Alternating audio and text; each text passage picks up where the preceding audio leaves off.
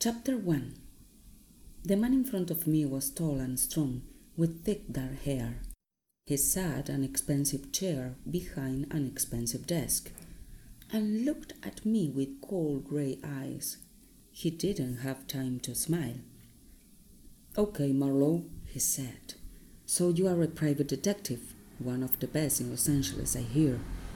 I have a job for you. I want you to find my wife. Think you can do that? I sat back in my chair and lit a cigarette slowly. Yes, Mr. Kingsley, I said. I think I can do that. How much? Twenty-five dollars a day, half a dollar a mile for my car, and a hundred in my hand now before I do anything. He looked at me and looked back at him and waited. Then he smiled. Okay, Marlowe, you've got the job. But don't talk about it to the police. I have an important job here. He looked around his quiet, expensive office. The hot shoreline sun didn't get into this room. I want to stay in this job, and I can't have any trouble with the police. Is your wife in trouble? I asked.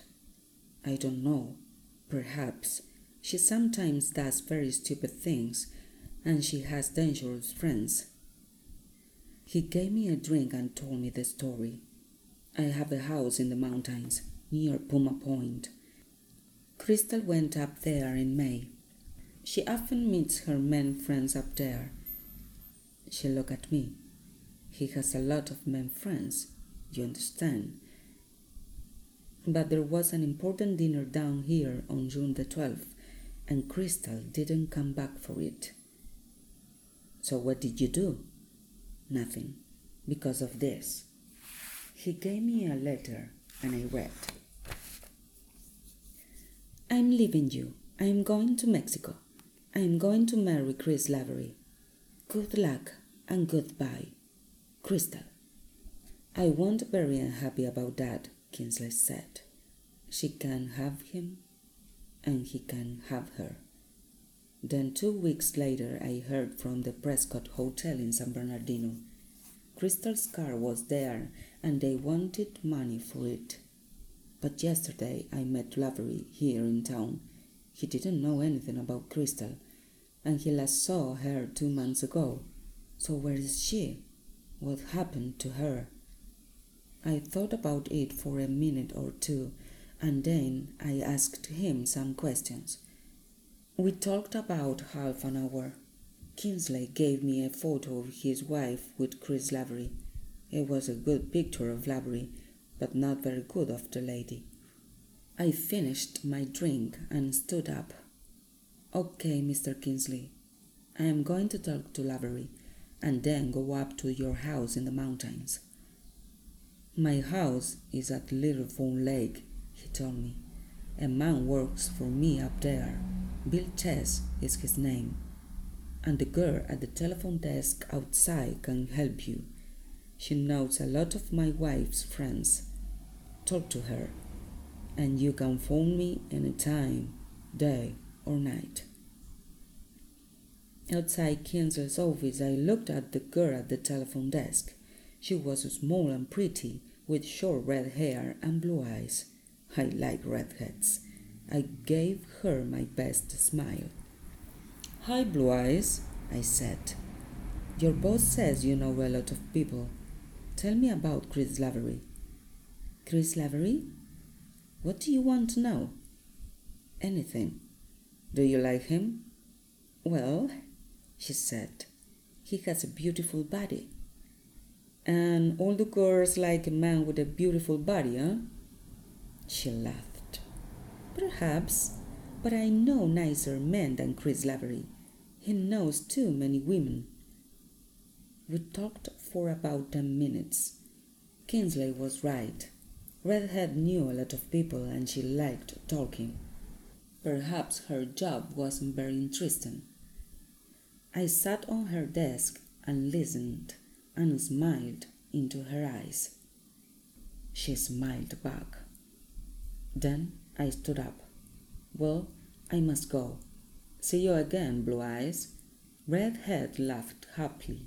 Any time, Mr. Marlowe. I started with Lavery. He was at home at 623 Alder Street, down in Bay City.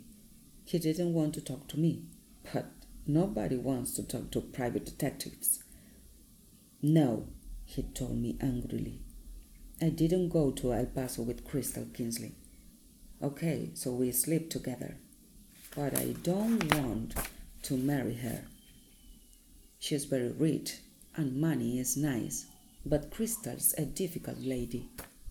I last saw her about two months ago. I sat and watched him. So, what did she write that letter from El Paso? Don't know. She likes playing games, stupid games. It wasn't a very good story, and he knew it. I asked him some more questions, but his story stayed the same. I went out and sat in my car outside his house. I thought about Lavery. Perhaps he went away with Mrs. Kingsley and then they had a fight. But where did Mrs. Kingsley go after that? A big black Cadillac drove up and stopped at the house across the street. A thin man with a black doctor's bag got out and went into the house. I look at the name on the door Dr. Albert Almore. Doctors know a lot about people. Perhaps this one knew Lavery. I saw Dr. Almore at the window. He watched me carefully, and his face was angry and afraid. Then he sat down and made a telephone call, but he watched me all the time. Five minutes later, a green car came along and stopped at the door's house. The driver walked across the road to my car. Waiting for somebody? he asked. I don't know, I said. Am I? Don't get clever with me, he said coldly. I'm Detective DeGarmo, Bay City Police. What are you watching, Dr. Almore's house? I looked out of my car window at him. He was a big man with a square face and very blue eyes. What's all this about? I asked. I don't know, Dr. Almore, and I am not interested in him. I am visiting a friend. What's the doctor afraid of? I asked the question, not you, he said. Go on, get out of here. Move! He walked away and went into Dr. Almore's house. Back in Los Angeles, I phoned Mr. Kingsley and asked him about Dr. Albert Almore. I don't know him, but he was Crystal's doctor for a time, he told me. His wife died a year and a half ago.